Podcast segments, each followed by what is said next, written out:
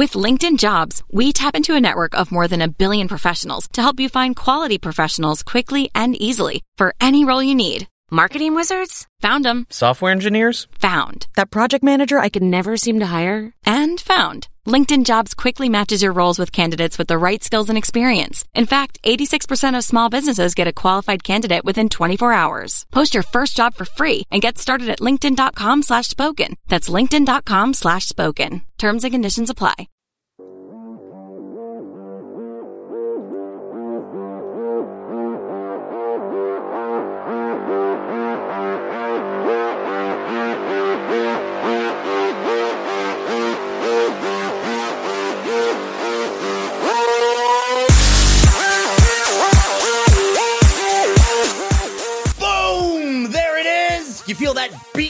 In? Have you been waiting all week? Oh, I have. Wherever you are, whenever you are, and however you happen to be listening, we are so glad you've chosen to tune in to DLC.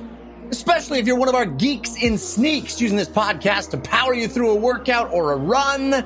Fear not. We're going to help out the only way we know how by being in your ear holes for 90 plus minutes of gaming goodness because DLC is your downloadable commentary for the week, delivered the way we love it to be, and that is completely free. Thanks to our sponsors this week, ExpressVPN and HelloFresh. They're bringing the show to you. DLC, of course, the show all about games, and there are many forms. Games played on desktops, laptops, and consoles. Also, games that involve dice, luck, and cardboard. I'm your host, Jeff Cannata, that's spelled with two N's and one T, and I am joined, as always, by my friend slash co-host slash nemesis, the guy who loves owls, especially when they're superb, Mr. Christian Spicer. Hello, Christian. I, I went to Rice University. Our mascot was the owls. I do. I, I like owls. Like Yeah. a superb owl? I don't get the reference, but I'll pretend like I did. I do. Seriously, you right- get the reference? No, what is it? This is what people call the Super Bowl, superb owl. They do. Huh? I haven't watched- Just I haven't put the, so, okay. I haven't watched football in five years. I don't know. I mean, dude, Brady.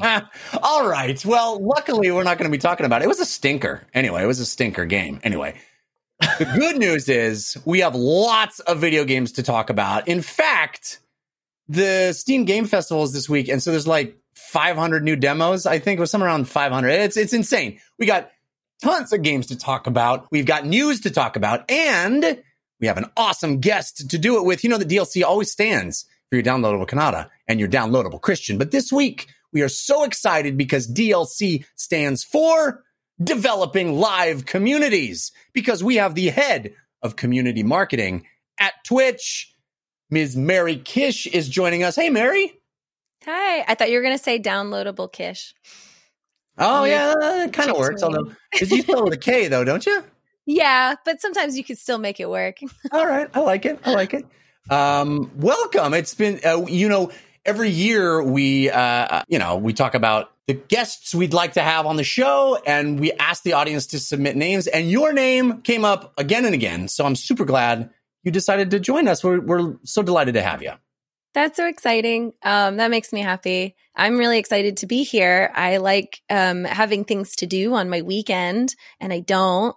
And it's so exciting when someone asks me to partake in something from my home. So this is really fun, and I'm I'm happy to just talk with some people for Yeah. for a couple hours. It sounds great. Awesome. Well, let's jump in and start the show the way we always do with story of the week. Story of the week, it's the story of the week. Story of the week, it's the story of the week. Story of the Week is the part of the show where we make our case for the most important stories that happened in the world of games this week. You can always submit stories for our consideration by sending us an email to dlcfeedback at gmail.com or by visiting our subreddit, that's 5x5dlc.reddit.com, or by heading over to the Discord, which is also 5x5dlc on the old Discord. Lots of cool folks hanging out, a great community. I recommend you joining them. But Mary, you are our guest, so you get first pick of stories. What would you consider to be your story of the week? Oh my goodness.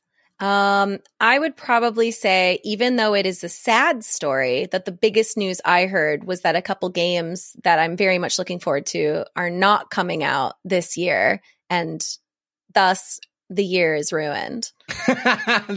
already, here we are. Just February hit, and the year is already ruined.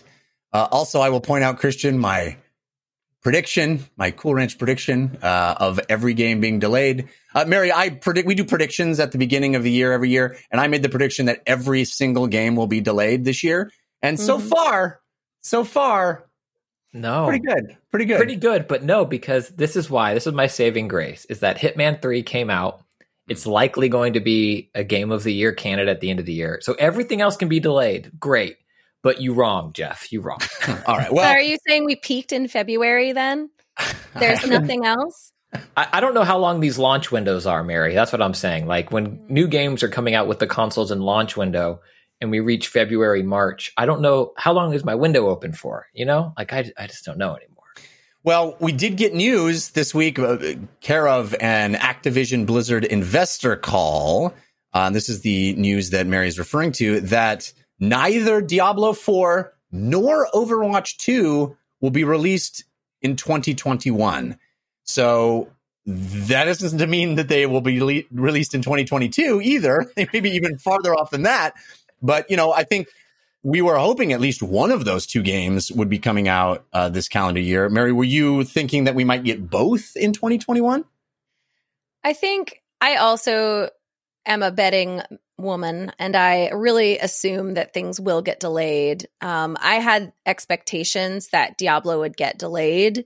Um, for whatever reason, I thought Overwatch 2 might happen because the last time Overwatch came out, Overwatch 1, you see, they announced it and then they also were like, and it's coming out very, very soon, like Right. in a couple months. And it was this wonderful experience because everyone got to see it. They got to get excited about it. And then it literally came out and they did such a good job with that. And so I kind of was hoping that was going to be the thing here too. So that one, that one hit me in the gut a little bit. Yeah, you know, we love that too. We talk about that all the time. We love the like short announcement to release window. It's so satisfying when, you know, uh, Bethesda comes out and says Fallout 4 is going to be available in three months. And people are like, wow, we didn't even know. Ah, it's amazing. And that, you're right. The first Overwatch was like that as well. Was an IP that nobody even had heard of. And Blizzard came out and we're like, hey, we've got this Overwatch and we're putting it out soon. It, it does feel exciting to not have to keep waiting and waiting and waiting. And I was like you, I thought that Diablo 4 was the long shot for this year, but I thought for sure Blizzard and by extension Activision would have at least one of these two this year. And I thought Overwatch 2 seemed like the much more likely candidate for 2021, but no. So you're saying um, the, you evidently were very much anticipating at least one of these games, and uh, it's going to affect affect the year for you. I was banking on it, Jeff. Yeah. You know, I was really hoping that need- this was the something- year. We need something positive. I needed this one. yeah. Yeah. Yeah. Uh, it's a shame. These are both games that you can spend hours and hours and hours in. So there's lots of titles that will be coming out that I'm looking forward to. But what I really like is to have a game where I'm like, you can easily sink 50 plus hours into this and it won't feel exhausting or boring. Uh, Diablo 3 was a game that I played again and again and again, and there was always something else to achieve. Um, it's notorious for that. You could basically take a week off of work, enjoy it, and then play it six months later. It's that good. Overwatch was similar. You, it's incredible replayability. So these are games that aren't just enjoyable. They're not just well made. They're games that you can live in for an extended period of time. Now I got to get into like, uh, like WoW again. Like this isn't what you want. like you want a game that you can just spend a lot of time in. Uh, I have to admit, I've been playing a lot of WoW lately, so you know, guilty as charged. Um, but yeah, yeah. I mean, uh, Christian, what do you think? I think both of us thought at least one of these two would would be a, a tent pole for the company in in 2021. Uh, do you think it's likely now that both games come out in 2022, or do you think we're looking at one of the two at least being even farther out? Yeah, I, I- think potentially the latter. I think I, the, another part of this Activision news out of their um, quarterly earnings call was that they're going to look to make more games like Call of Duty. has been a huge success for them this past year with kind of the season pass and the mobile version, which is an excellent version of that game. I think this means that Diablo Immortal is going to be even a bigger part of their catalog and what they're looking to do. And I think if it is as good as the alpha was led to believe and as good as it was I don't even remember 2018, 2019, the last in-person BlizzCon. Like even then, it played really well. Um, and Call of Duty Mobile certainly is monetized, but I think it's monetized pretty fairly, um, kind of like uh, Fortnite and some of those other games. Um, I think it could be a huge hit. So I think that speaks more than these other games being delayed. Overwatch does surprise me the most, only because as I sit here and play with my, can I get this on my Overwatch Death Adler, like Death Adder. I always want to add an L in that. Um, it, it's Overwatch is a game that needs something right now. I think. Um, I think the pandemic hurt the tournament, the the league, and, and the LA's team is leaving and fired everybody, but they're still LA's team, but they're not playing here. Um, it, I think it needs something. I think Valorant is is is you know with their what strike force or whatever their thing that's going on right now um, call of duty being huge fortnite being huge i think overwatch needs that injection so i really thought overwatch 2 could be it but maybe blizzard also thinks it needs it and it needs more than a three hour story mission you know i, I don't know Yeah. but maybe they're I'm- making it bigger and better clearly, you know, Blizzard has a track record of not putting stuff out until it's ready. Uh, that's you know been their mo for a long time. So uh, you know, this isn't surprising in the sense that Blizzard takes a long time to make games, and usually when they put a game out, it's because it's really ready. Uh, another interesting tidbit from this investor call is that uh, Activision Blizzard plans to do a lot more remasters. They had success with Tony Hawk Pro Skater 1 and 2, which, you know, Christian, you went gaga for, uh, Crash Bandicoot and Spyro the Dragon. And it sounds like there's going to be a lot more of that. We've talked about the rumor of Vicarious Visions being absorbed into Blizzard so that they could work on a Diablo 2 remaster. Uh, so maybe that's going to be the stopgap before we get a Diablo 4.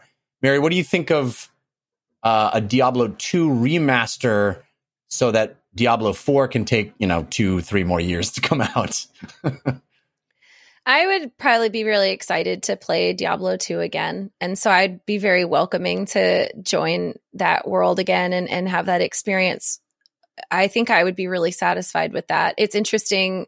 They just have such a spicy history with releasing things as remasters or mobile and having people be really mad at them Yeah. they have an expectation to get Diablo 4 out. And because they've delayed it, if they do anything else, I would almost anticipate the audience would just be like, that's not good enough.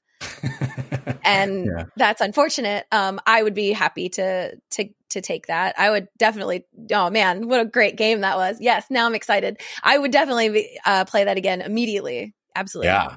Yeah, no, I would be super excited to play that too. Um, Christian, do you have any other like Activision remaster wish list games? I mean, I uh, I don't know. I, I I love Guitar Hero. I, I know that. a I mean, remaster of Guitar Hero. I know What's they a ran it- I know they ran it into the ground, but like again, and I probably Why still have you my just guitar. put out so- another Guitar Hero? You don't like update the graphics in Guitar Hero. Maybe you do. I don't know. They There's tried gotta- that. It didn't go well. I know. I I know, but I'm just saying. I mean, you were talking about it with Rock Band, Jeff. Your kids in the garage, and Yeah, like, you know, talking about Diablo 2 remaster. There are some people that will be like, "That's not good enough," and for everyone else, it will be like, "Hey, you weren't born when Diablo 2 came out. This isn't a remaster for you. This is a new game, one of the best Yeah. of all time. Go play it." Um, Activision's back catalog, I think, is a is a very interesting one because a lot of the it's like it's a lot of Call of Duties, uh, it's Guitar Well, I think Heroes. we're going to get some Call of Duty remasters. Like they're going to start plucking from that. He's going to be like, you know, Modern Warfare three or two or whatever it They've was. done them. They've done them. They did the first one, right? But they haven't remastered two or three, have they? They've done. They, yeah, they've done. They've done at least two of them. Oh, well, I, I suspect there'll still be some of those uh, Call of Duties in the mix for remasterification. But again, this isn't remakes. You know, I'm, I'm much more into the remake than the remaster personally. But Well, just wait till my story of the week, then, Jeff. oh, well, let's get right to it. What is your story of the week, Christian?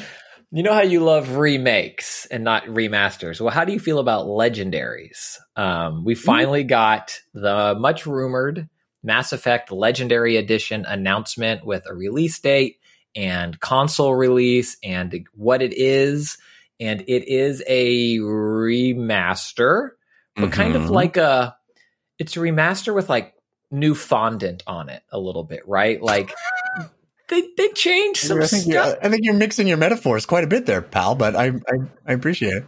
everybody watches Great British Bake Off, and everybody knows what fondant is, and everybody knows that that's how you patch up a hole in the cake. Like it's not that hard to Oh, figure I know, this but out. you, you know, one remasters a cake. You said remastering with fondant. Anyway, that's Yes. okay. Go ahead. Dude. I know. I get it. Fondant. It's delicious. Let's go. Yeah, I'm sorry. I didn't mean to put a speed bump in there. Yeah, a speed bump made out of fondant because it gets hard and you leave it out. um, so it is a remastering with a few tweaks. They're changing some things about one, and you know they they released this whole list of things that they're changing. Um, but I think the, for me the most interesting thing is that it's not coming out until May. You know, Mary, we talked about in the beginning, like announce release. May feels a long time from now, and it's May also co- 14th is the actual date. Yeah. May 14th, and it's coming out for PC, PS4, and Xbox One, and available on current gen consoles via back compatibility, but currently no announcement of like an extra zhuzh. Um, Right. You know, no like piping, you might say, keeping it in the cake world.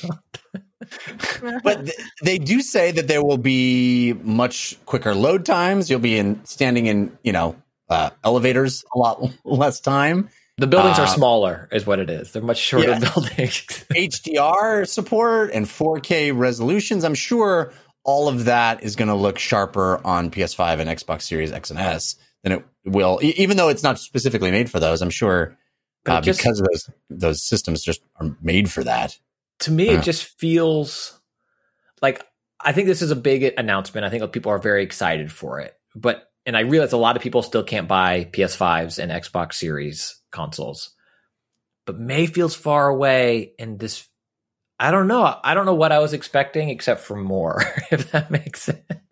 Mary, when you saw this announcement, or I don't know how much of a Mass Effect fan you are, but um, first tell us if you're excited about this at all, and secondly, if this sort of lives up to the promise of better versions of the classic Mass Effect trilogy. Yeah, that's a tough question for me because I haven't played this trilogy. I've observed other people play it. I watched um, my friend Nina play through the series on Twitch. Um, I think what's cool about the Mass Effect series is that it's really fun to watch other people play. It's kind of like watching someone and you're pl- watching a movie. Um, It's very cinematic. Everybody has a very different experience. Um, and chat can get involved. It's really fun to have people um, tell you which choices to make and whisper in your ear how to like um, you know do well with a character that you want to get in good graces with it's pretty exciting and you can I choose think she's talking know, about love scenes, y'all. Maybe you know i've heard this is a, a family show It is. Who It is knows? indeed. It is who indeed. knows what i'm saying but yes totally uh getting in on that good stuff and i think it's it's a very joyful game to watch other people play um and it's very exciting so i think the idea of doing this will make a bunch of streamers probably replay through the series again and that'll be something i can't wait to watch again but my question is is like will even though the branches are different every time you play because there's so many different ways to play the game.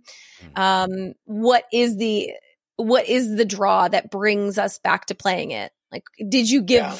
people enough to say yes i'm going to play through this game again? It doesn't sound at least to christian it doesn't sound like it was enough for you to want to play through it again?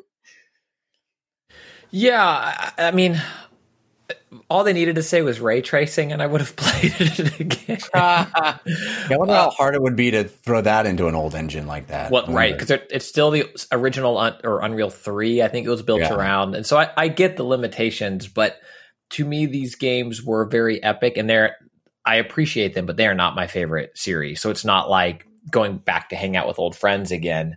Um, I I don't feel compelled with what they've added. But Jeff, I know that you were, you know, high and low on some of them. Is this enough for you to go drive the Mako around again and, and well, get out I was there? always very critical of these these the series too. I mean, people hold them as you know their favorite franchise of all time, and I I was always much more a Dragon Age guy than a Mass Effect guy. Um, not that there had to be a dichotomy there, but that just as those games are kind of coming out from BioWare at the same time, I always preferred the shades of gray of the Dragon Age games to the sort of Paragon or oh, what's the? Uh, Vanguard, right? Vanguard, Paragon, and Vanguard. Anyway, the good guy, bad guy, light and dark roles of of uh, Mass Effect, and I played through all three of those games. Uh, I appreciated them. But yeah, I'm not you know chomping at the bit to do it again. I think HDR and 4K is pretty slick. I think I was looking at somebody put together a, literally a shot by shot of the trailer that they released. You can look and see literally each shot in the trailer with the original version as it was released. And it's pretty dramatic. Most of the, I mean, there's a few shots where it doesn't really, you can't really tell much has been done, but a lot of it is much crisper. You can see a lot more texture. Um, the, the models themselves, in, in a few cases, the faces look much less disturbing, you know, much less uncanny valley. Uh, and a little more, you know, human, like uh, the humans in particular. The aliens always looked good, but the humans in that game sometimes looked a little weird.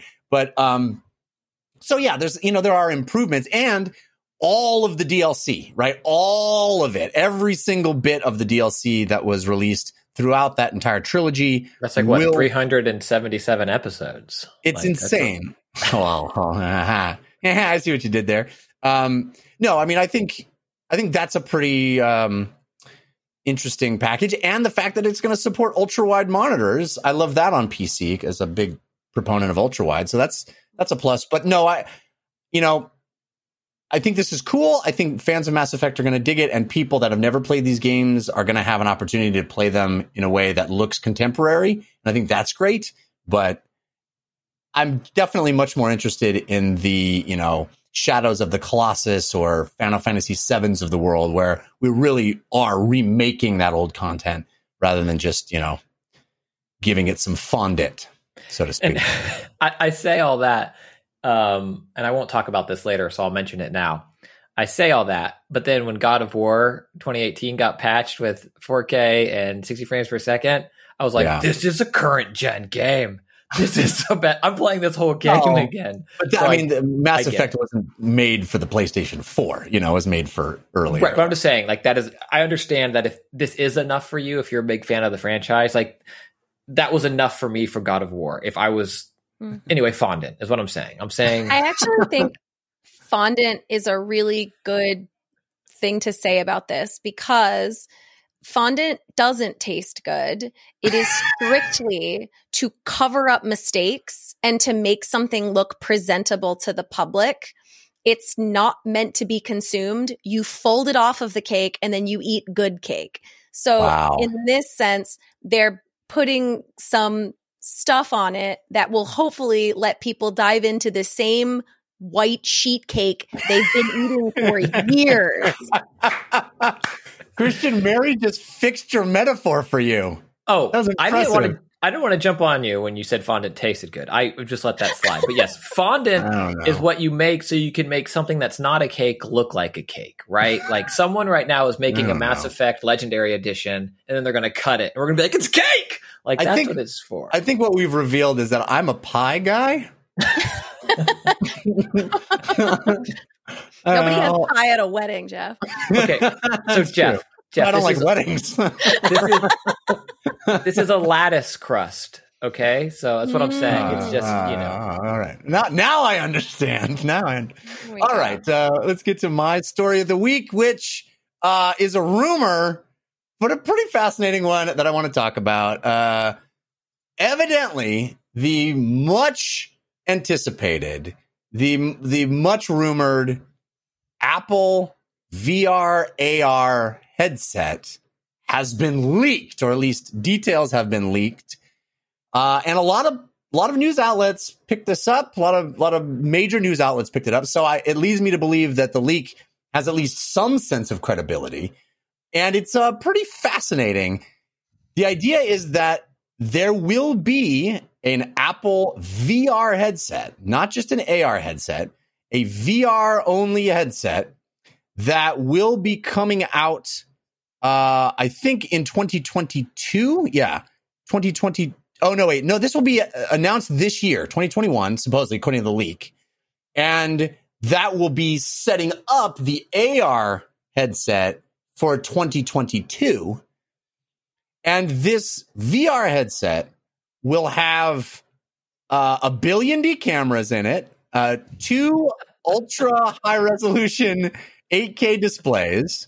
Uh, it's supposed to have a, more than a dozen cameras in it uh, for tracking. It's supposed to have uh, eye tracking, so it looks back at your eyes, so it can track where your eyeballs are looking uh, in the image. So th- there's a lot of really cool effects that can or benefits to the to that technology. But there isn't really any consumer VR headset that does it yet. Um, It has a four hundred dollar stand, eight hundred dollar wheels. Um, what else does it? well, no, the the rumored price tag, according to this leak, is three thousand dollars. Now, the comparison here is to something more like the Hololens, which Microsoft is selling Hololens two for thirty five hundred, which really isn't aimed at the consumer level. It's a it's a uh, uh, what, what do they call it? Um, Dev kit. uh, enterprise. It's an enterprise product. It meant for big corporate use. Uh, it meant for development. It's it's not really an end user sort of average person kind of even product. It's to set up to build content for to show off the tech for the eventual consumer product, and that's evidently the way Apple is going to do this. But Mary, I'm curious. I don't know uh, what you're feeling about VR. I'm a huge VR fan. So I'm excited about a company making basically the Ferrari of VR headsets. Like, yes, two 8K. I mean, supposedly the rumor was that like the the chip in this thing, which is more like a Quest type standalone product, the chip in this thing is so powerful. It's powerful than the fastest, more powerful than the fastest Mac right now. And that I will need to have a fan in the headset to cool it. but I'm all for this, man. I don't I don't know anything that can power 16k of pixels, right? Two 8k displays at the same time. But go for it, Apple, is my opinion. But three thousand dollars, you know, also makes me blush a bit. So tell me what your take on this this crazy rumor is. It's just such an exorbitant amount of money to put into something that's going to attach to your phone and record everything that you're doing. I think that Apple has a history of making the Rolls Royce of items, and they are good at that. And they also make them stylish and sleek. But when it comes to VR, you want to attach those pieces to a piece of machinery that's going to really be able to handle it and take you to a cool location. That's what works really well with um, a lot of the VR pieces. I would have assumed that this is something they would want you to use with your iPhone so that you can utilize it with all their other stuff. And then that's not going to be a very valuable use of a $3000 peripheral. Like those Yeah. are some those are some airpods you know? Like that's a lot to ask of a consumer. I suppose i'll have to test it. This is something that probably like would have been a wonderful thing to see at a CES or something where you'd get to like Right. actually experience it the old try before you buy. But i am not convinced in by any stretch of the imagination after you know buying a couple pieces of VR equipment for a thousand dollars and swallowing that chestnut that I would put 3k down to hope that they're going to have the games behind this. I don't, Yeah. I don't, I'm, my, my eyes are squinty. I'm not there. I don't feel I think it. that's probably pretty wise. Uh, I, on the other hand, I'm got your money out. I'm looking to pick up an extra job to pay for this thing. So if anybody's hiring a slightly used podcaster, uh, I am available and looking to put some money in the piggy bank for when this thing drops. Um, you you make really good points from my perspective about the software side, which seems like Apple isn't really. This is like putting it out so that you know if if they build it, they will come. The Field of Dreams version of of VR software management. And, you know, if it's Apple, maybe they really will come to the field of dreams. But, you know, it, it is a big bite to take, especially because Apple's not super friendly with, you know, anybody putting software on their platform. So uh, the idea of like playing Half Life Alyx on this or some just like it'll hook up to Steam VR is probably not super likely. It'll probably be a walled garden like every other Apple product. So that bums me out that all of this great software that's already out, all this great VR gaming software that's already available may not even be compatible with this thing. It's a lot of assumptions, but Christian, uh, what do you think? 3K, two 8K displays, 12 cameras. Sounds like a deal. Sounds like a, a bargain, if you ask Yeah. me. Yeah so if you break it down, there's uh okay, 16k of display. Okay, for 3k of dollars, that's like 50 cents per k of display, which uh, That's a great per K cost, I, I, I say. I mean, you you look at that and and a fan, like you know, maybe your house doesn't have AC, so you got a headset with a fan. It's like one of those Disney hats, like you know, like it makes. That is what I'm imagining is the propeller on the top, you know, like the, the old Yeah. dunce cap. It um it is a lot of money. These are all just rumors. You, you know, they seem fairly credible. Um the thing that I guess surprises me the most about them is that it is talk of a closed VR style headset where I was expecting Apple's to be more and I know this is the precursor of the AR, but I think that's much more what they're interested in with lidar and what it does in the iPad Pro and the new iPhone 12 Pro, I think has the lidar 12 Pro Yeah. um, and like that tech is really impressive. So I, I'm very curious, you know, what this leads to. But I, I'd honestly be surprised if Apple released a closed off VR headset. Clearly, these rumors point otherwise, but that market's already pretty niche. I know the Oculus 2 sold very well and had a good uh, fourth quarter, but still, in the grand scheme of things, fairly niche. And then you put 3K price tag on it, that becomes fairly quiche, you know, like it's even smaller than niche. Um, you are going for it tonight. You know what? Uh, Big swings. the, the more Big egg you put in something, the, the smaller it becomes. I think is how it works. Um, I yeah, I, I'm super curious. I, I love, I love, I love, I love Apple products. I, I use a lot of them. Um, you and I had a tweeting back and forth about the uh, AirPod Max, the over ear, the cans, the new cans Yeah. they released, and it's like you know, it's, Wildly it's, overpriced. it's so expensive. So Yeah. to me, 3K is is a stopper. Like I can get a 77 inch LG OLED, 4K, 120 hertz, HDMI 2.1 for like 2,500 right now. That feels like a lot, and I would use that way more than I would use this headset. So 3K Yeah. is just too much. It's too much. Well, see, what they do is they they leak out the 3K price tag, and then six months from now, when they announce it, and it's like 1800, people are like, "It's so cheap." you know, Apple's got you when 1800 is like, that is so affordable. I can get that in six payments or less. I got this. the way right. they I- get they are masters in my opinion of like the new uh MacBook Air's only nine ninety nine. That's expensive. That's not, you know, that's, that's, it's a good computer with the M1 chip. It's a good computer. And then you go and look at it and you're like, well, clearly going to upgrade the RAM. Okay. Well, I need a bigger SSD. Okay. I'm going to add, the, and it's like, oh, now it's $4,000. Well, I've already decided on buying this. I'm not, not going to buy you. I'm in it. They're really good at that upstep. I got a second mortgage in my house now. but you know I what? For good VR headsets, I bet it will only work with AirPods. I bet it will only work with all of their little extra bits. And it's going to Yeah. take a, a very specific adapter to get it to work. Uh, and they're just going to, they're just going to get you. And you're going to have these two giant bags full of shiny Apple products that look really nice when you take them out of the container. And, and then they, they got you. They got you all you guys.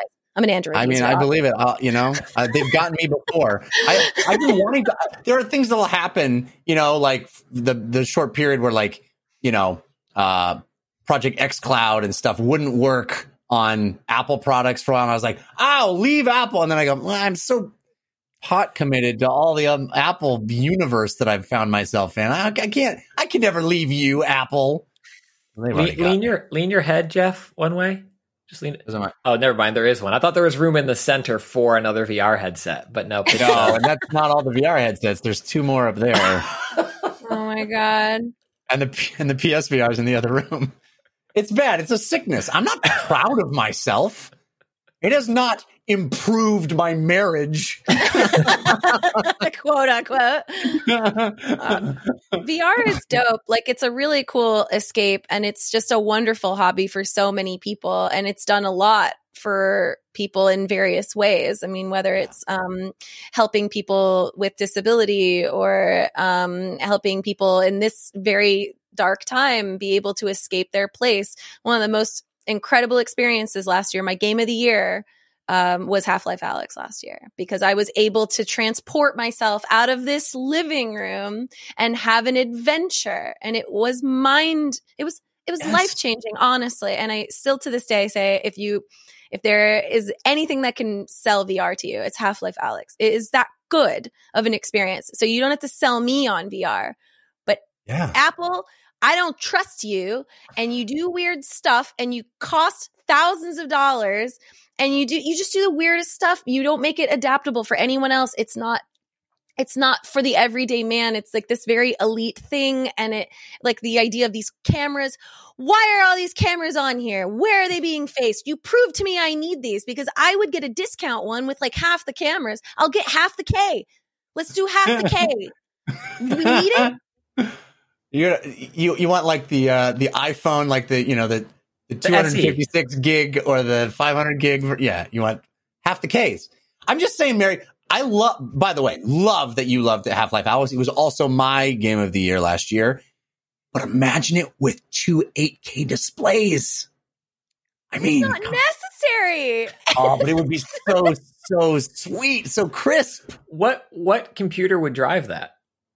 Well, that's what they're saying. The rumor is that it's this. You know, Apple's making their own silicone now. They they've got these uh, fancy like what are the Yeah, the Six M nanometer or whatever. M1, Yeah, yeah the it's- so it's like these incredible processors that literally have to be cooled on your face. You So, just wear you know- a giant fan that There you go. a ten And then pound fan. in that part in Half Life Alyx, when the wind blows you, you've already got the effect. Virtual reality. Virtual reality. I'm in. I'm in. I'm I'm actively looking for work to afford this. So, and don't tell my wife. All right. Uh, let us let's get to the games that we have been playing because there's a lot of them. Um, but first, I want to thank our first sponsor, which is ExpressVPN. How did you choose your internet provider? Uh, let me guess. You didn't. You used the only one that you could get. And that's the sad thing. Most of us have very little choice because ISPs operate like monopolies in the regions that they serve. And they use this monopoly power to take advantage of their customers. Data caps, streaming throttles, the list goes on and on. But worst of all, many ISPs log your internet activity and sell that data to other big tech companies or advertisers. To prevent ISPs from seeing my internet activity, I protect all my devices with ExpressVPN. And I've been doing it for a long, long time before they were ever a sponsor. So, what is ExpressVPN? Well, it's a simple app for your computer or your smartphone that encrypts all your network data and tunnels it through a secure VPN server so that your ISP cannot see any of your activity. Just think about how much of your life is on the internet. Every site you visit, every video you watch, every message you get is tracked by ISPs or other tech giants so they can sell your information for profit. That's the reason I recommend ExpressVPN as the best way to hide your online activity from your ISP. You just download the app, you tap one button on your device, and you're protected. And ExpressVPN does all this without slowing your connection. That is why I picked ExpressVPN years ago as my VPN of choice because it's fast. And it's also why it's the number one rated VPN service by CNET and Wired. Protect, excuse me, protect your online activity today with the VPN rated number one by CNET and Wired. Visit our exclusive link, expressvpn.com slash DLC, and you can get an extra three months for free on a one-year package. That's expressvpn.com slash DLC to learn more. E-X-P-R-E-S-S-V-P-N dot com slash DLC.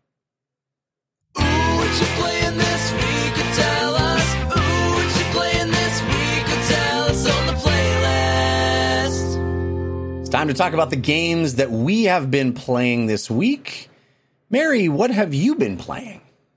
Um, I have been playing Yakuza, my first Yakuza. It's very fun. I've never Yeah. played a Yakuza. I've always wanted to play a Yakuza. When I tweeted, What's a good Yakuza? I had like 500 replies, all different, all different games.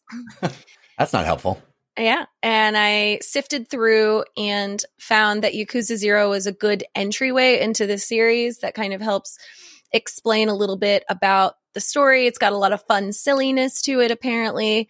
Um, and uh, has kind of some of the classic elements uh, that everybody really loves about that series. And so I I gave it a whirl and it's really it's really fun. It's it's everything everyone said it was. I'm so glad to hear that. I, I am also like you. I never have played a Yakuza. Uh, I'm assuming you did this because they have shown up on Game Pass, right? Is that why you're why you're jumping in now, or is it just because you'd heard so many good things about it? it's but it's a little bit A, a little bit B. It, it, I keep everyone keeps telling me to play it, and I was always like, I think intimidated because it's such a big series. There's so many games. I was like, I'll never be able to catch up, and I'm not dealing with all that like all that lore crap. you know, all that lore crap. Yeah. Anyway, I uh when it was on Game Pass, it kind of was a like a breath of fresh air. Like, oh, maybe like the some of them will be better, and so I I've been told that Yakuza Zero works. You don't have to play all the other ones. You'll understand what's going on. It's just a silly entryway. And so far, although I am early in, um, it is an absolute blast and it is super worth it. And so I think I probably will have to come back to you with a full report card. Um, but at this at this juncture, I would tell you that it's a pretty fun game and I would recommend it to other people who have never played a Yakuza before.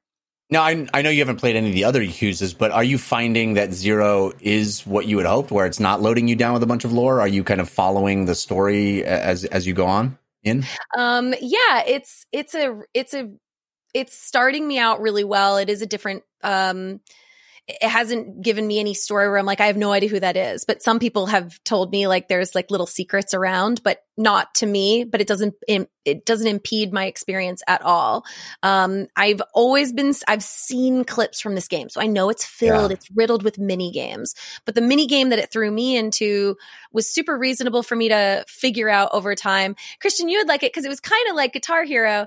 It was like um you're doing karaoke and then to do karaoke well you just have to hit the right button at the right time and the better you do it the better at karaoke you are but it doesn't give you any like uh, it doesn't set you up for this. It's not like there's no tutorial where it's like this is how you do it. It's just like you're singing now, like get it, and, and I'm hitting triangle and X and square and trying to figure it out. And it, it was just a kind of a joy. Uh, it seems like everybody. Uh, I, I was streaming it, so everybody who was playing it with me, it just felt like everybody was having a good time alongside of me. It didn't feel like everyone was suffering or like wondering what was going on. We were all just along for this ride. And I think if you have that mindset, which is just like, I don't know what's going to happen. I bet you there's going to be a mini game, uh, you know, where I'm like fighting a street sweeper. I don't know what's going to happen, but like if you have that enjoyment, you'll you'll have a good experience. The other really cool thing is the combat which um you like level up this bar and then when you hit a button you do a special and the special is totally different based on if you have something in your hand or if you're in a weird environment. Like the first time i picked up this um can of nails and I used the special and I thought I'll probably just dink him in the head with it. Um, but I put him in the dude's mouth and I kicked him. And it was really stressful, but it was just very exciting. And like I was just like, oh dang, like I, I'm gonna kill this dude. And like this other time I was in a hallway with a window and I hit my special and I I pushed him out the window. It was just kind of this really neat experience that no matter where you are or what you have, you're gonna have a very unique set of results. Um, so I think even if you did play it before, you probably wouldn't have expected some of this wild stuff to happen. And that's a really cool experience that this game does. You're never really prepared for what this game's going to throw your way. That's awesome. I I have we have friends. I think Christian Garnett is like a huge Yakuza fan. I remember him talking about it for years and years, and it still never got me to actually try any of these games. But now that they're on Game Pass, maybe I will uh, check out Yakuza Zero. thought you- Did you ever play it? I thought you were going to say now that Mary recommends it. And I was just like, how deep is that knife going into Garnet's back right Yeah, now? yeah, yeah. So, Now that I somebody I actually trust uh, is recommending it. Last week you tell me you never do any of the things I recommend. This week you say you Oh, never no, do any of the things that Je- that Garnet recommends. No, again, it's about trust Mhm. and uh, you know actually thinking the person has good taste. Mhm. Mhm. Sometimes it takes a stone cold stranger to really shake it up, it make really you think twice about it. Uh, did you ever play any of the Yakuza games, Christian? I have probably played in total four hours of of over of four games where it's like I, this is the one, and then or like I'll buy it and be like this is the one I'm going to stream for St. Jude this year, and then people will be like no that's not the one we picked, and I was like oh easy to set aside. Um, I I probably should and probably would love them, but it, it is just this. Um, they're they're big and and I don't have a good excuse. I just haven't done it. I've been like same with uh Plague's Tale Innocence. I've had it Yeah. downloaded on all of my things, and I'm like, today's the day I play it. Uh, maybe I'll go re-download Fortnite. like I just find other excuses. It is cool that all these Yakuza games are on Game Pass now. It is does make it a lot simpler to give it a shot. So maybe I Yeah. will. Yeah. Glad to hear you're enjoying it, Mary. That's awesome. Are you? Uh, do you think that you'll stick with the series and play more than just Zero? Um, yeah, I think I'm going to see how this experience treats me, and then you know, like go through all the motions with it because it it was quite a tumultuous playthrough. The boss was really hard. It took me so long, and I don't know if that's normal or if I'm bad. So I'm kind of sussing it out. Like, what if it gets really, really difficult to get through these boss sequences? It's it's hard to describe, but it was like he got really tough with the basic uh, moves that I had learned, and it took me, I, I think, over five tries. It's not like like Dark Souls level, but I mean, it was stressful. I was sweating, and I could not beat this guy, and so I'm very curious to see what it's going to be like when it's done. But from my first my first playthrough, I am enjoying it, and I can't wait to play it again. Like it was it it was a joy so far. Awesome. That's great. Great to hear. Uh, what else is on your playlist? Um, I'm also doing the Steam Game Fest demos, and I got Floppy Knights. I'm a little early into that too, but it's like a card dungeon, um, I don't know, RPG where you're kind of like throwing cards down to fight opposite cards, card game, but Mhm. not card game. Um, Right. It's cute. I like the aesthetics of um, kind of almost like a, it looks like a painted worlds, cute little textures, and um, what would you say that where it's like it's probably going to have some tough moments, but it's got such an adorable aesthetic that you can't get mad at it. yeah.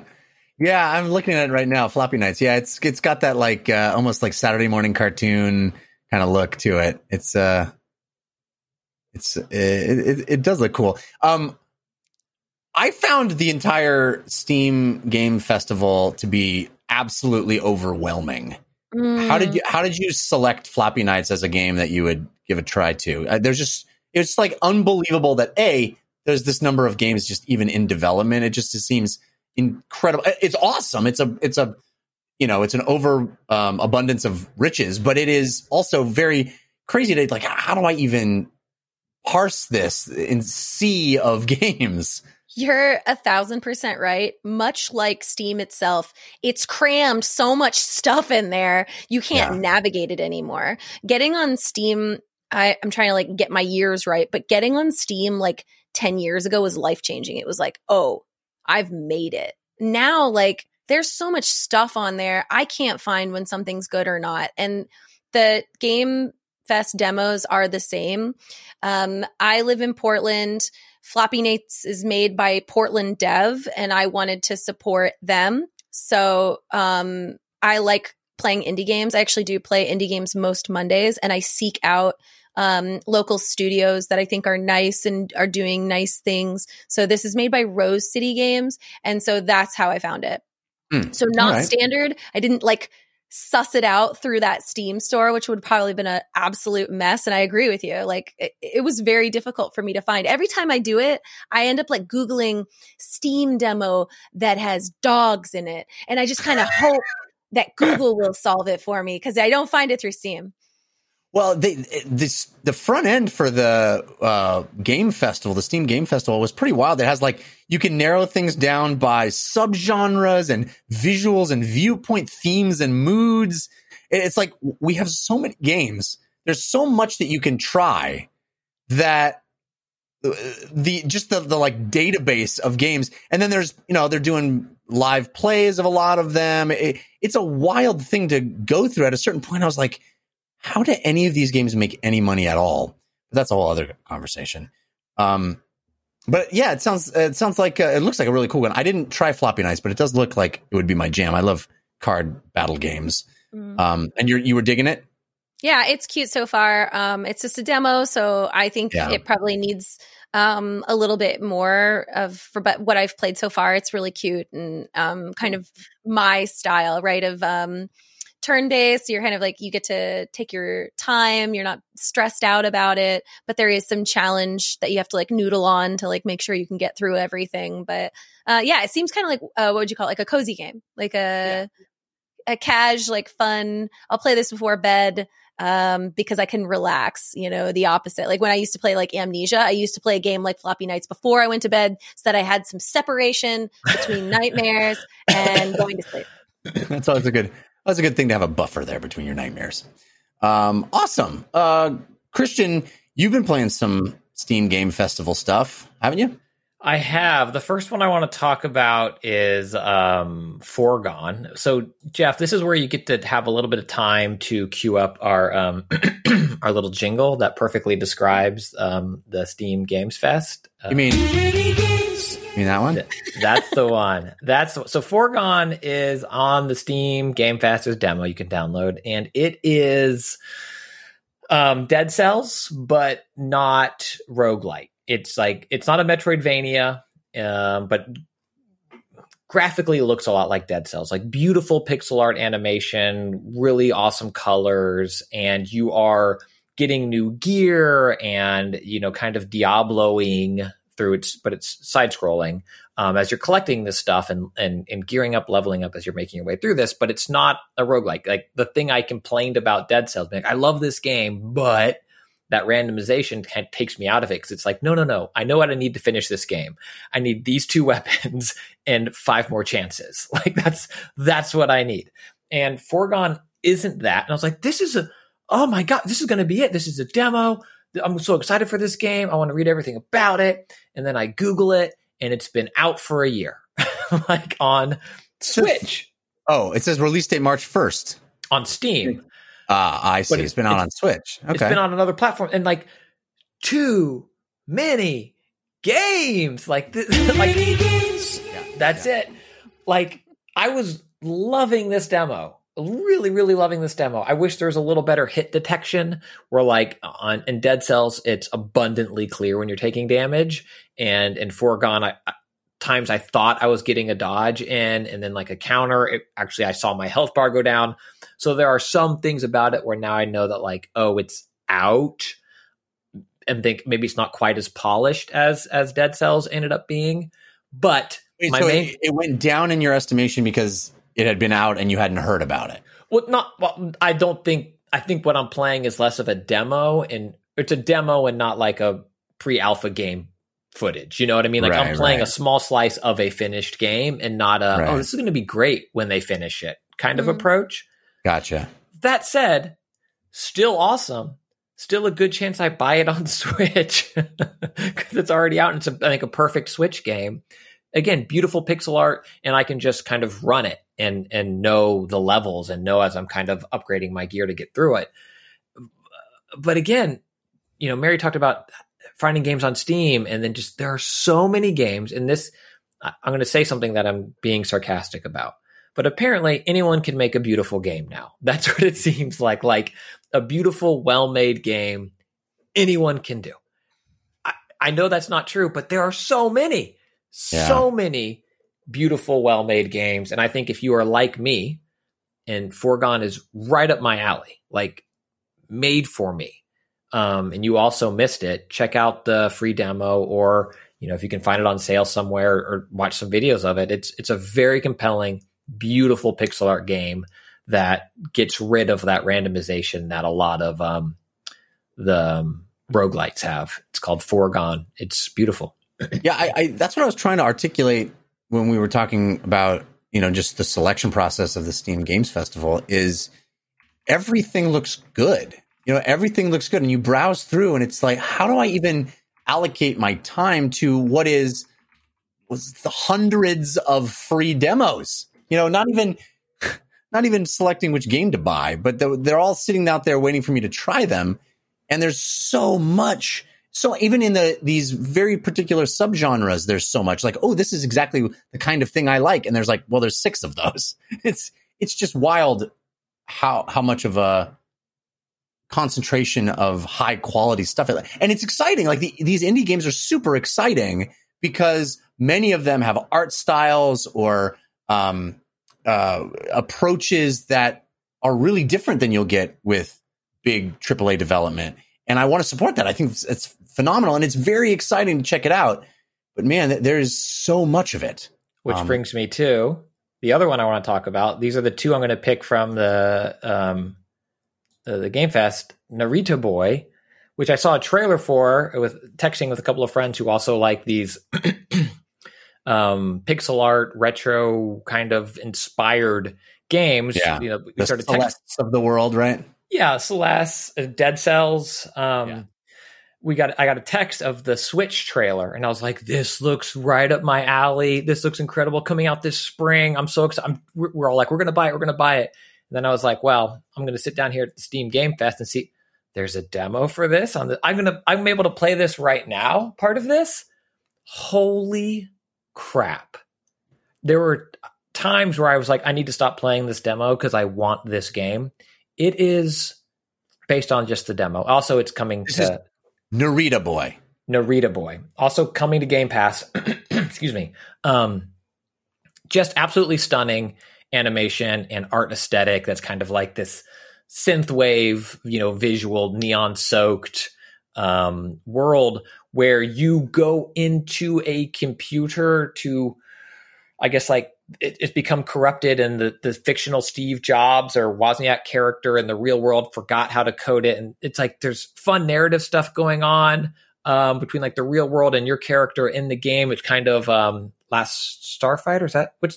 What's Yeah. the 80, yeah Last yeah, Starfighter? Where they pull you into the video game. Yeah. yeah, where that happens to a kid, and just the art style and the aesthetic and the story is kind of, and I, and I mean this in a good way, kind of weird. Where it's like the cre- the maker is doing this, and Cedar is, and like kind of these terms and these names are kind of thrust into this world that's clearly existed, but you're learning about it again with this beautiful pixel art, neon Looks a, a bit like um, Sword and Sorcery. Uh, the old or sword, you know, sword. What was it called? Sword and The- Sword Yeah. Sorcery is the Yeah, uh, Sword and Sorcery. pixel art game. Yeah. yeah, that, that that kind of extended, like elongated uh, figures that they used in that game. That style. Yeah. Long Yeah, Boys. and- yeah. and the the version of the game the kid in the game is playing looks even like it's you know it's like an atari style game but then you go into the world and you have it's just awesome you pick up your neon sword you've got your dash you're unlocking moves and and just again narita boy i was absolutely blown away by this game by this demo and by the trailer and too many games So beautiful. I'm looking through the photo, like I'm trying not to get spoiled. I'm looking through just like images um, on Google, and some of the screenshots of this game are absolutely stunning. Like cyberpunk wishes it looked this lush and like interesting. I have to ask you though, because I can't see it from these images. What's the gameplay? What do you what do you do? Yeah, do so it's it's it's it's combat. It's hack and slash is a little, I think, um, playing it down, and I, I imagine you unlock more stuff as you go. But you know, you haven't. There's some platforming. You have an air dash uh, where you're you're kind of puzzle platforming, and then there are enemy encounters where you have your sword and you can dash through them and strike them, and as, as you unlock, so it feels like it's kind of a you know side scrolling melee combat game again, but with these beautiful visuals on top of it that I think elevate it from something else. And then the story that it's telling, I think, is super compelling and interesting. So it's kind of got all of those components on top of it. Um, it it's easily one to watch for me. And worth watching a little bit of video just to see the gameplay in motion because it is it is absolutely stunning. Yeah, it looks like its release is targeted as early 2021, so no more specific than that. But this is uh, Studio Koba and published by Team 17. So um, Team 17's been rocking Great. recently Yeah. too. Yeah. Uh, Narita Boy, uh, N A R I T A B O Y, Narita Boy is the name of that one. Um, I clearly went way farther down the rabbit hole than either of you guys did uh, during I- this. Played a lot more. I tried to just suss out. Oh, well, maybe I'll try to be. Jeff, uh, does it- Jeff, do you have too many games? I do have. I do, I do. Uh, but I'll try to I'll try to pick out just the the, the best of the best eh, from from my list. Um, I'll start with uh, my favorite two that I played, uh, having not played any of the ones you guys have brought up yet, because again, there's just so many to choose from. But uh, the, the one I immediately gravitated to first and foremost uh, was a game called Rogue Book, which is a game I have been very much looking forward to, and I was super excited to get a, to play an early version. You can actually buy the pre-alpha, I think now, but um, this is the game. I think I've mentioned it on the show when I first heard about it. It's a game that is being made uh, by the folks that did Faeria, which I found really late, but absolutely fell in love with. And they're collaborating with Richard Garfield. Richard Garfield, the guy who invented Magic the Gathering and basically invented, you know, trading card games as we know them today, and has Ruined a lot of high school lunches. Uh, yeah, yes. Uh, but also has has numerous other games to his credit. I mean, Robo Rally, and it, the list goes on and on and on. He is, you know, I th- I think a genius in the in, in the game design world, and so I was very excited to see him working on this video game, which is card battling, card based stuff set in the Faeria world, and which is this sort of storybook world. And boy, Rogue Book did not disappoint. I immediately fell into this game and and wanted to play more and more and more of it. A lot of features not available in the demo, but enough was there to make me super excited. So it is Slay the Spire type card battling game, very reminiscent of Slay the Spire, in that it's a rogue light where you are trying to make your path eh, deeper and deeper uh, into the progression, the the bosses of, of each level, uh, and building your deck as you go. Like Slay the Spire, you build your deck, but the the major design philosophy of Rogue Book that differentiates it from those games like Slay the Spire and lots of others, Monster Train and a lot of other games I've talked about on the show, is that in those games, those Slay the Spire like games, part of what you're doing is whittling down your deck. You start with a deck, you g- acquire new cards as you go, and then you kill off cards. You remove cards from your deck because they're not as powerful as the cards that you're getting. And so you don't want to draw them in your hand as frequently as the powerful cards. You want the powerful cards to come up more often. So you're trying to cull your deck and get rid of lots of cards. Well, that's fun, but it is very, it's a very intense strategic layer that is, that really is the differentiator between whether you get super far and slay the spire or don't. And the design philosophy that Richard Garfield went with for this game, Rogue Book, is the opposite of that. Get more cards, get as many cards as you possibly can. In fact, the more cards you have in your hand, the more talents on the talent tree for your characters open up. And it's a fascinating departure because it really changes the playstyle. You're acquiring stuff all the time, which is very satisfying. Like getting rid of stuff is not really as satisfying. I Um, tell my wife that all the time. I'm like, I need this box. Yes, That Xbox yes. 360 box is satisfying. I, That's what I. That's what I say about VR headsets to my wife. Um, getting rid of them is just silly. However, Uh, I tell my kids the opposite. I totally Yeah, tell my okay. kids the opposite. You got to get Yeah, rid well, of that. You can't keep everything. They come into There's my no way to be a, there's no way to be a parent and not be a hypocrite. That's that's just the way it, it's just a combo package. Um anyway, this game is gorgeous. I love the art and it's got this fairy tale, it's, you know, Rogue Book is the name of it and it's as if you're opening this book, this book of fairy tales and you it's this big hexagonal grid of tiles and uh, you only see a very few of them. You see the destination tile where the boss is on that level, and you have a rudimentary path to get there. But there are a lot of unrevealed hex tiles on the the grid, and the only way to reveal them is to use your paintbrush to paint swatches of these hex tiles and reveal what those squares have. And the way you get paint for your paintbrush is by defeating enemies. So you're trying to like defeat enemies, acquire resources, buy new cards, get gems to slot into those cards, increase the number of cards you have, the power of the cards you have, and get more and more powerful so that you can eventually take on the boss of the level and get to the next level. So it's very, you know, Slay the Spire esque, but just the the way you do that, the beauty of the land, the this like exploration layer where you're you're not, you know, in Slay the Spire, it's like, well, do I go left or do I go right? And once you choose, then you're stuck in that progression. Here you have many more options and you're kind of painting the field of play and revealing cool stuff. And you get to find there's maybe like a cool little story moment that you'll encounter or uh, a vendor or an, uh, more battles that may be more difficult and have better rewards. It's so good. It's so, so good. I'm super excited about Rogue Book and I can't wait till it's released uh, as a full game. But yeah, that was the first of my my games in the Steam Game Festival. The second that I want to bring up is a game, Christian. I'm surprised you didn't try. Maybe you didn't know about it, but I think you would love it. It's called Blood Roots. Did you hear of this game? Uh, it's out. Is it out? Mm, it's another game that's been out. Well, I hadn't played it, and it's awesome. Uh, I, is it out on Switch? Is that is it is the Steam Game Festival How like a dare bunch of games that are out on Switch? Childlike wonder. Yeah. You just lie to him. Let him, let him enjoy this moment of telling you about blood roots. What I is mean, it? That's what he lives for, Mary. That's you don't understand our dynamic here. Tell That's what me he lives about this. Tell me about this When game. Blood Roots come out February of 2020. Too It's a year games. old? When did it come out? On Switch? Yeah, on, on February. PS4? Yeah. All right. Well, I'm not talking about it then. It's not on a PC. It's cool though. Man, that game's cool. Did you play it, Christian? Yep. hmm You didn't talk about it on this show. No, I did not because I was not that good at it. Um, All right. It's Well, I got punishing. more. I got more. It's punishing, but it's so cool. It's like really stylistic and wild. Anyway, it, Blood Roots has been out for a year, so uh, news to me. Uh, it's almost like there are to talk to know about. Um, okay, let me talk about a few more. Uh, this game called Timberborn, which is basically like what if, uh, what if civilization, but with beavers?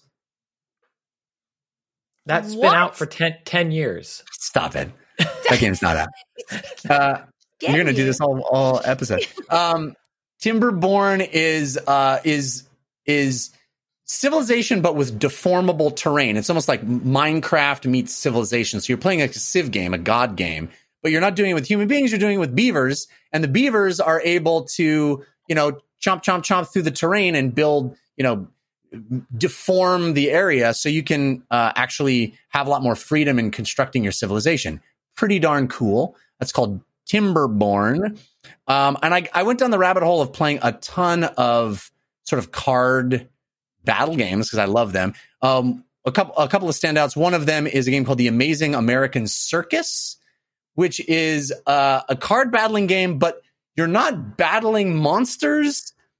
You're battling the audience at a circus and you're playing as the circus performers. So the cards you're playing are like circus acts, like juggle underneath your leg. And then the juggler will like juggle underneath the leg. And the audience member will be like, whoa, that was good. And if you lose the fight, the audience are like throwing fruit and rotten vegetables at you and angry. And so you're trying to defeat their expectation to be wowed. You have to like wow them. Uh, so the battle is in entertaining an audience rather than you know violence which is i think a really clever idea. The game looks really charming. You're traveling across america to different cities getting new circus performers as you know decks of cards into your hand. And you know you have like the strong man who can buff people and you have the uh the clowns and you have the jugglers and, and then you have like a super move. And the super move in the demo is like it zooms back and there's a yeah a tightrope walker on a um on a unicycle and so like the mm. tightrope walker on the unicycle so if you earn enough clout you can activate your super move which is like wowing the crowd with the tightrope walker on the unicycle. I just thought that was super charming. And such a it's exactly to me the example of what indie games are you know?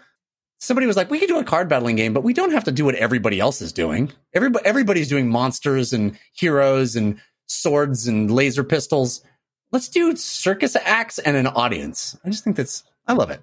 This is a Um, game I have played in real life before the pandemic as a stand up.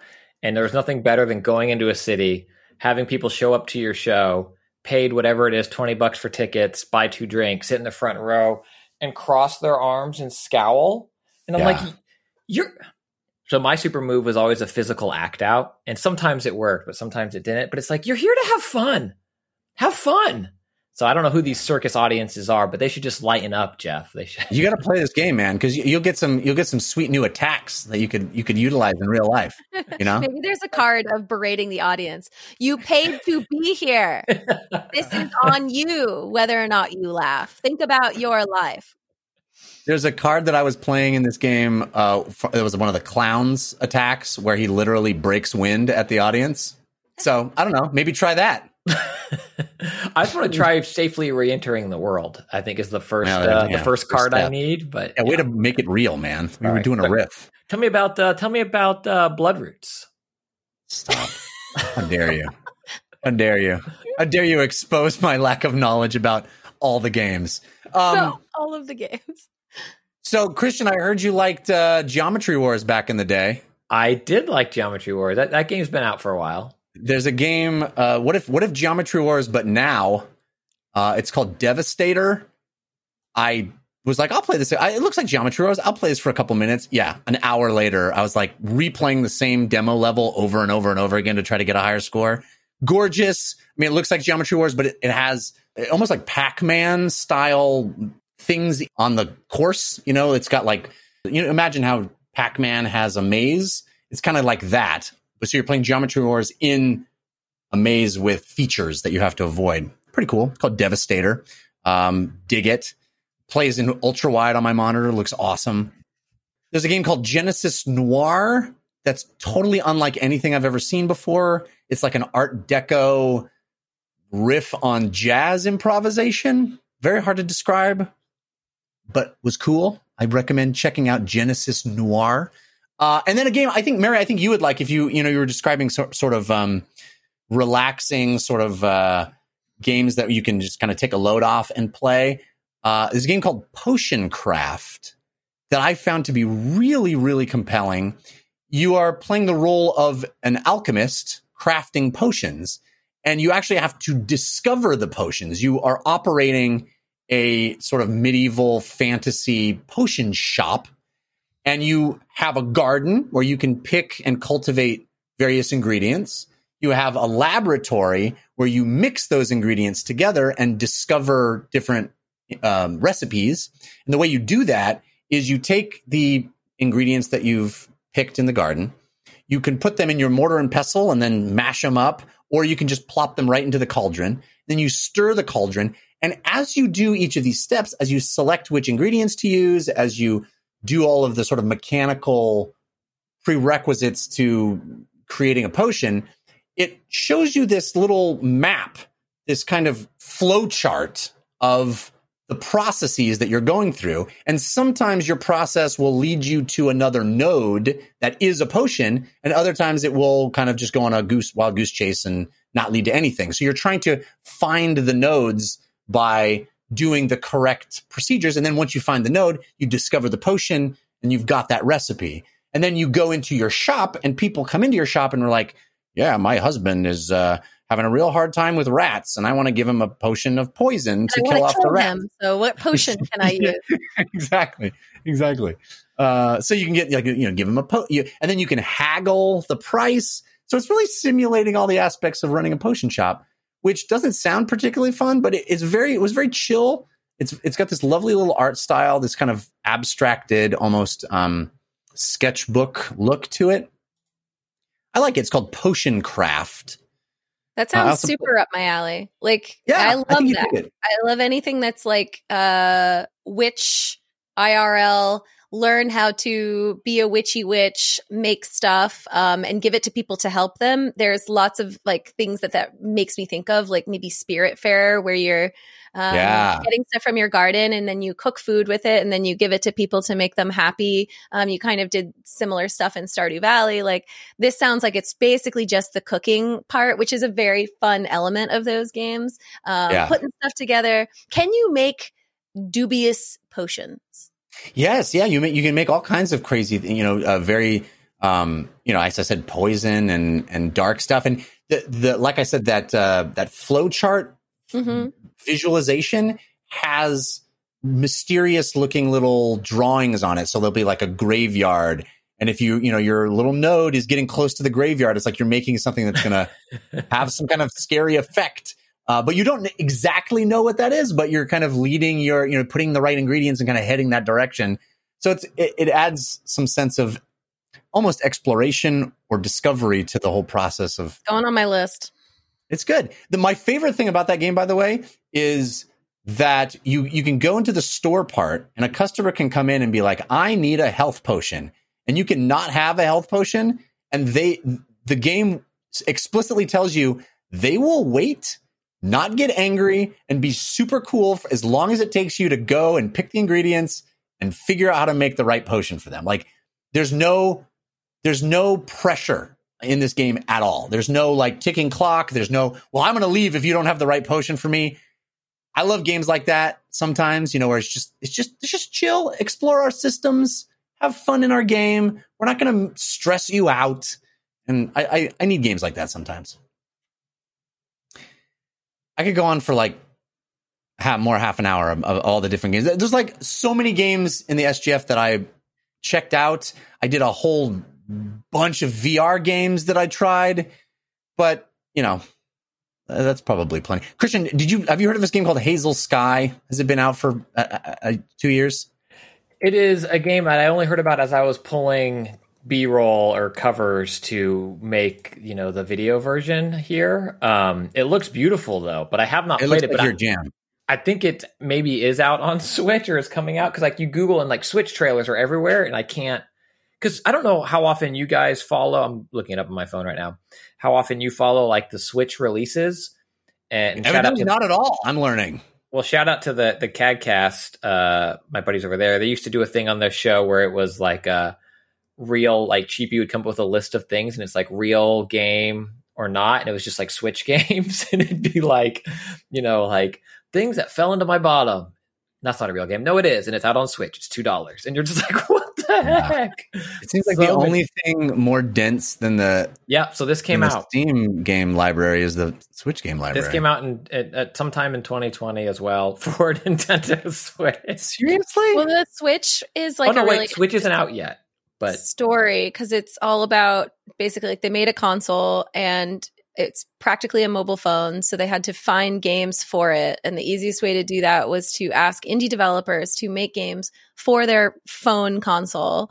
Um, so you have to make a game exclusively for switch almost because it is so restrictive because you can't it, it, if you're making a game for xbox switch and playstation you're making a game for switch because that's the hardest one to get it on Yeah. it's so ridiculous.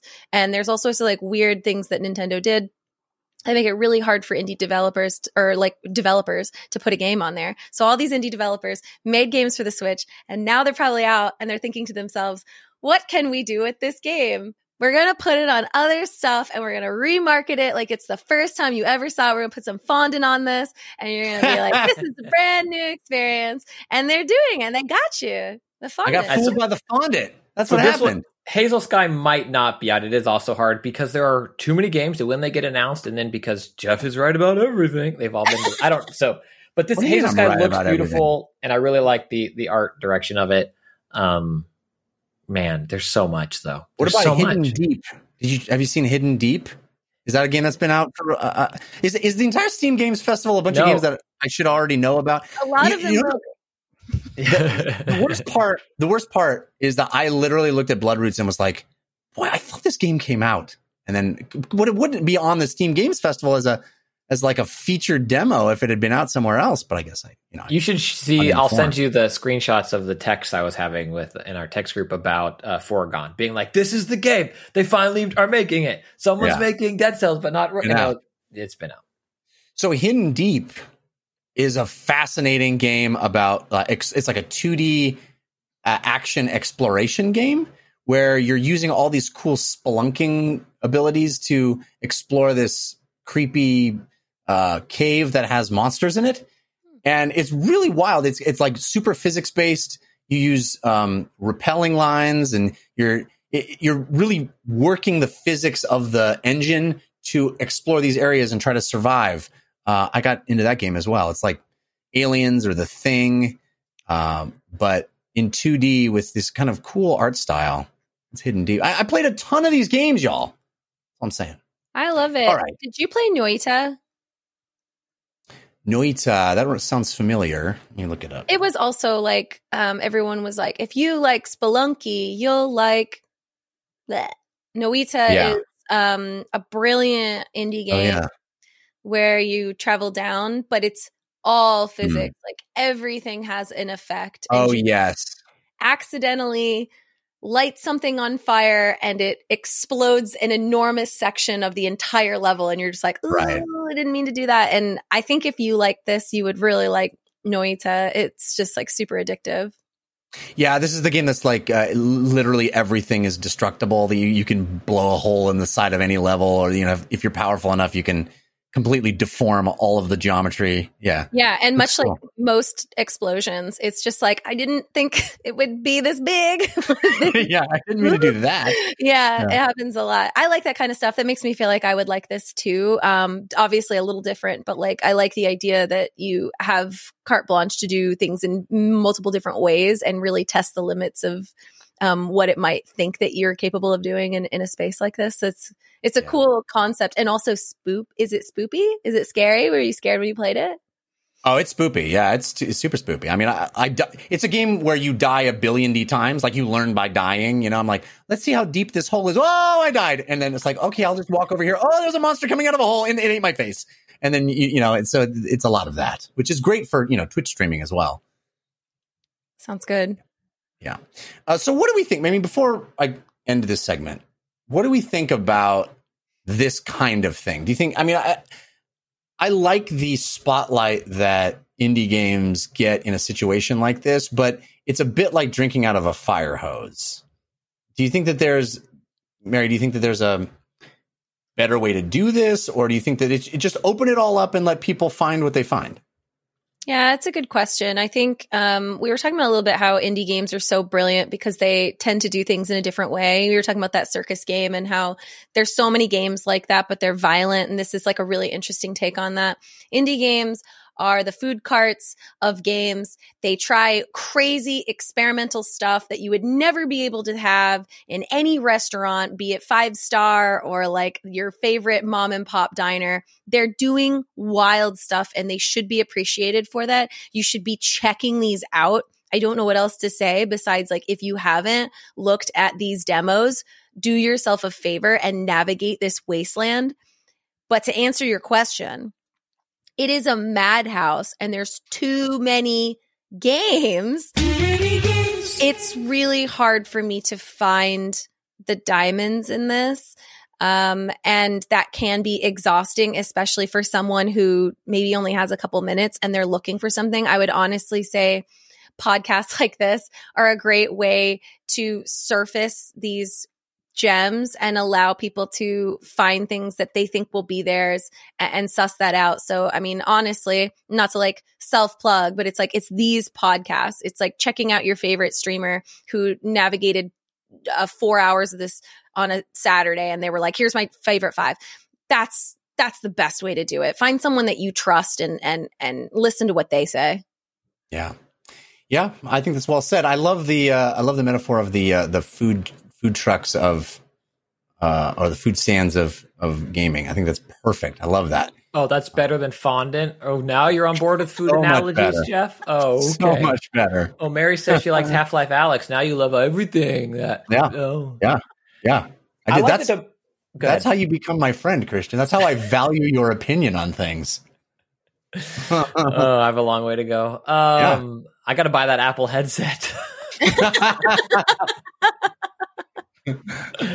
I like the democratization of this. I miss Xbox 360 where every Xbox Live uh, game, Xbox B- GBLA, whatever they were, um, the downloadable games, arcade games. Xbox Well, all had- yeah, Xbox Live Arcade. Uh, they all had demos, and because and I agree with Mary that yeah, find your streamer, listen to your podcast, and like they'll elevate things. And you're like, oh, I trust their taste. You know, this game has a red haired protagonist. Christian loves it. Um, you know, like easy. Um, but I do be, just because I didn't dig a game, but you can just you can go and play it and just see, and it might really Or connect just because with a you. game just because a game came out a year ago doesn't mean it's bad. It's not a foregone conclusion that you shouldn't play it. Oh, Um, right. Well, I, I really like it, but there's so much. I, I don't know how you do it, and uh, hats off to all the UX and UI designers out there that work on this stuff, um, and then the data behind it. But it's it's still hard. It's better, but it's still hard to find. Even when you can dive into sh- subgenres and genres of, and it's it's still hard to find things. Yeah. I, I don't know. I feel bad for all these folks working so, so hard and innovating in this space. And how do you even get noticed in the in the giant ocean of games? It's- Frustrating yeah. for them too. Um, Yeah, I'm sure. you know when we do sometimes um twitch does like i i did three indie showcases at my time at twitch and every year it is really difficult for me to pick the games and i have to just Yeah. basically play a bunch of demos to find out what i think is worth surfacing and i ask the the devs all the time when they get picked like like what's it like out there and they're just like it's a hope and a prayer you know it's really hard to get noticed out there especially when a lot of these this is their first game they're not established devs they have really quality products but it's just so hard to surface without like i don't know without that just luck that someone's going to stumble across your game.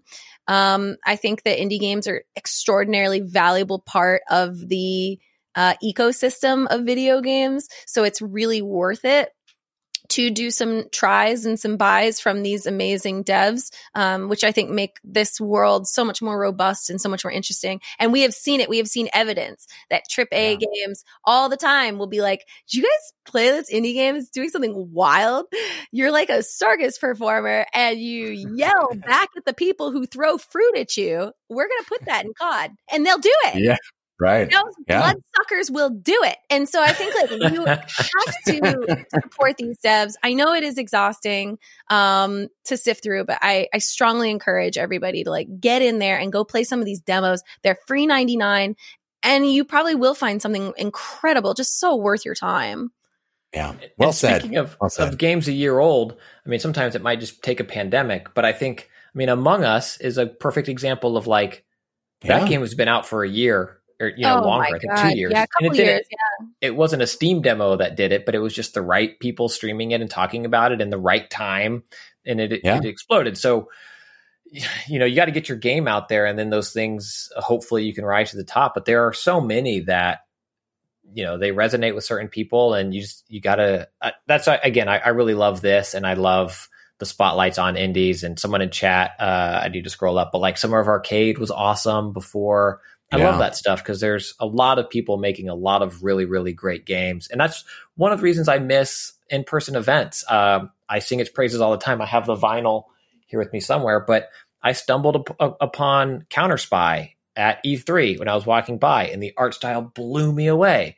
And the soundtrack's Yeah. incredible. I love that game, and I I saw it in person as I was in a space. So I, I'm hopeful that that stuff comes back. LA has a great indie um, game jams, and you can just go and participate and see the stuff. And GDC, um, I I, I miss that stuff a lot. Yeah, yeah, There's so many. Well, ladies and gentlemen, we made a lot of food based analogies this week. so it's the perfect time for me to tell you about our sponsor, HelloFresh. Oh, what is HelloFresh? HelloFresh is fresh, pre measured ingredients, mouth watering seasonal recipes delivered right to your door. I love it. I love it. Didn't do HelloFresh meal tonight because it was the Super Bowl and I needed wings. But last night I did a HelloFresh meal and it was amazing. We had uh, pork chorizo enchiladas. Incredible. I, I love HelloFresh. It has improved my life immeasurably. Why? Because I have learned to love to cook. I have learned to be the provider for my family. They get to sit down. I get to give them a freshly made, homemade meal, and I don't have to worry about any of the junk that I didn't like, which was figuring out what to have. I get these wonderful uh, this, these wonderful recipes, this menu that is different, varied, has so much yummy stuff that I would never find on my own. So many cool recipes that I would never make as a bachelor. I would never make if I didn't have HelloFresh. I get this great variety in in uh, what we eat, and I don't have to worry about it. I get, it's so fun to get on the app and select the meals a few weeks in advance. I love doing that, and I don't have to go to the grocery store. I don't have to leave the house. I don't have to buy a bunch of ingredients that half of it's going to go bad in the fridge because I only needed this much and they gave me this much. It's all pre portioned. It's all exactly what you need and it's all freshly sourced. You have low cal, carb smart, vegetarian, pescatarian options every week. There's over 23 recipes every week. So no matter what you choose, every single recipe is packed with fresh produce sourced directly from lo- local farmers. And you can cut down on groceries bills. You save up to 40% instead of shopping at your local store. That's amazing. Uh, HelloFresh's Easy Eats give you quick and easy meal solutions like the 10 to 20 minute meals. So simple, so convenient. So go to HelloFresh.com slash 10DLC and use the promo code 10DLC. That's 10DLC. And you get 10 free meals. Wow. And that includes free shipping. So again, HelloFresh.com slash 10DLC. Use the promo code 10DLC for 10 free meals. I highly recommend it. I've been using HelloFresh for so long and it has truly improved my life. All right, that's going to do it for this episode of DLC. We do have our parting gifts coming up, so stick around for those. Mary Kish, thank you so much for being here. What a delight it has been to talk to you. Uh, that is awesome. Thank you for making this weekend a little bit more fun. And it was really nice talking to you guys about stuff I already really like talking about. Awesome, fantastic. Well, tell folks where they can keep up with you and all the things you do online. Yeah, uh, I am on most things under the handle of my name, Mary Kish, uh, M E R R Y K I S H. And I work at Twitch. So I stream there a lot, but I also work at the company and I make lots of fun stuff that you might have seen before, like E3 on Twitch and TwitchCon and these indie showcases that I was mentioning earlier. Um, I'm always around and I stream on Mondays, uh, every Monday. So you can always catch me there and, and come stop by sometime. Fantastic. Christian Spicer, what about you? What you got going on this week? I'm starting a new show. It's called The Foundations of Fondant, and it really dives into um, just kind of the backstory, metaphors, ways you Yeah. can use it, um, the best tasting, worst tasting, getting it out of a bucket, um, all the different ways you can get it and use it. Um, I have a new newsletter that you can subscribe to at tinyletter.com slash Christian Spicer. There's currently the archive is up there as well if you missed one and you want to read one. A recent one just went out and it was my longer form thoughts. So I write about video games. It's called Let's Let's Chat Games. Um, and kind of some longer form thoughts. This most recent one was about Stadia. Hmm. Yeah. Man. Yeah. Mhm. I, I had some more stuff to think about on that. So you can find that at tinyletter.com slash Christian Spicer. And then this show, I stream live, uh, usually on Sunday at 7.15 p.m. Pacific time at twitch.tv. Sorry, as I choke, uh, twitch.tv slash Christian Spicer. And um, I put some work week. in. We're doing. Uh, we're not doing a val- We're doing Valentine's Day next week. So Yeah, we don't know next week's time yet. Typically Sunday at 7:15 p.m. Pacific time, um, and I put some work into the video stream as well. So if you want to hang out live with us, you can see I try to have B-roll up for the games we're talking about now and, and multicam, and I'm uh, I'm having fun. I'm having fun engaging with it. So you can find that again at twitch.tv slash Christian Spicer. And when things are, we change things around schedule wise. Uh, Twitter's the best way. It is at Spicer, S P I C E R. And also, Mary, uh, I should have said this earlier, but the stuff you and the team are doing over there is phenomenal. So, uh, So keep it good. up. And, and Yeah. yeah, it's it's been really really great and fun to watch. Thank you. You can follow me on Twitter. I'm at Jeff Cannata, which is spelled with two N's and one T. And we love getting your emails here at the show. If you have any questions or comments, we'd love to hear from you. DLC feedback at gmail.com is where you send those emails. Uh, if you want to hear me talk about other stuff, I have several other shows for you to check out. I do a movie and TV sh- uh, review show called the Slash Filmcast. You can find that at slashfilmcast.com. I do a comedy science show where you can learn a little something about science and laugh along the way. It's called We Have Concerns. You can find that at wehaveconcerns.com.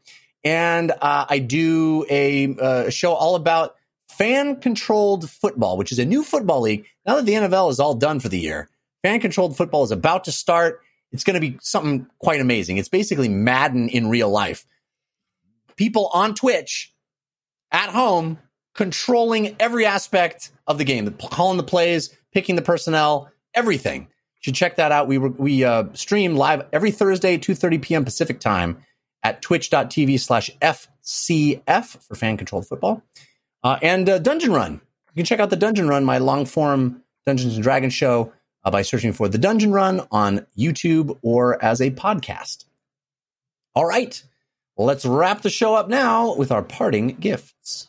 Hey, give us a suggestion of what to do this week. Give us a parting gift. This is your gift. Mary, do you have a suggestion to help people get through their week? Sure. Um, so this is um a part of what I do is we do all sorts of stuff at Twitch to try and like get people to rally and get excited about what's going on in the world. And right now it's February, which means it's Black History Month. And we are doing so many cool things. Um, there's so many amazing creators on Twitch that you can discover this month that have been here and doing amazing stuff and they're all on a team. So if you go to like twitch.tv slash team slash black history month you'll surface over 130 creators that opted in to like kind of just stream and showcase what they're doing and you can source just like incredible talent. Um, some of these streamers i have like been watching for years some of them i discovered in the last month and they're awesome. So if you're looking for new people to stream and just kind of like hang out with um, check out the black history month team on twitch Very cool. That's awesome. Christian Spicer, what about you? You got a parting gift? I do, and I've probably mentioned this before. I, I mentioned that I haven't watched football in five years or so, but it is. We are recording this on Super Bowl Sunday, and what arguably, ar- ar- arguably the best snack for Super Bowls or any any snacking occasion. You can make them at home. Are Muddy Buddies. I'm talking Chex. I'm talking peanut butter. I'm talking chocolate. I'm talking powdered sugar. Delish. We Perfect. used to call that dog food. yeah puppy chow that's puppy Puppy chow chow. Yeah. Yeah. Muddy Buddies, you name it, I'll eat it. Make it. it's delicious. Uh, with little kids, it's kind of gets you have to make sure like you can't lick your hand every time before. You know what? I'm just going to get you your own bowl. Here's your own bowl. Have fun. Um, but that I- I'm pretty sure I mentioned it before, but I like mentioning it on uh, on big games because they're fun to easy to make and delicious. Awesome. cool I have a TV show recommendation for you for my parting gift. This is a show that's been on for a while. I guess this is my theme this week. Me discovering Late to the Party with Jeff Cannata. That's that's what we got. Uh, but this is a show that's been on for a while. I just started watching it, and boy, is I am I digging it. I, I dig this show. It's called Search Party. I don't think it started on HBO Max, but it is now on HBO Max, which is where I'm watching it. Um, this is a very quirky, weird show tonally but I really like it. It's it's about a group of people that went to college with a girl who uh, goes missing, and they get obsessed with finding her, even though they didn't really know her very much at all. Um, and it's a comedy. It's like a 22 minute comedy, but also very dark and almost like an adult sort of HBO show. It's a wonderful hybrid of very different tones. I dig it a lot. It's called Search Party. It's on HBO Max. Check it out. We also got a listener suggested parting gift. This was sent to us at dlcfeedback at gmail.com. It comes from Ernie, who is at Ernie4UK. Ernie says, uh, if you're a fan of the Star Trek series from yesteryear, I'm talking The Next Generation, Voyager, Deep Space Nine, then please watch The Orville. The Orville is a space show that harkens back to the TNG days of space shows with a positive outlook uh, to humanity's future. With modern Star Trek shows becoming these dark and gritty versions, it's nice to have a show that has that comfortable feeling of familiarity. The characters are great, the effects are great, and the world they've built is great. Please give it a watch. It's become my favorite show by a large margin. There are two seasons available on Hulu for those in the US. If you're in the UK like me, you'll have to get a bit more creative in how you watch it. That's it for me. Thank you again for doing what you do. You're a British American fan from Scotland. Thanks, Ernie. Uh, I checked out the first episode of Orville and it it didn't grab me, but people have said that it stopped being a parody of Star Trek and became like an authentic version of Star Trek. And I've heard it got way, way better. So I'm, I'm interested to check that out. All right. That's going to do it for this episode of DLC. Thanks again to Mary Kish and Christian Spicer for hanging out with me. Thanks to the folks in our live stream for hanging out with all of us in real time, making the show better and uh, seeing the, the video version. We appreciate you hanging out. Thanks to our musical contributors, Patrick, Patrick L., Sean Madigan, and Zero Star, for those cool bumpers. Uh, and thank you to each and every one of you who tune in every week. We're grateful for it. We'll be back next week. Until then, think about what you put out into the world. Make it a better place.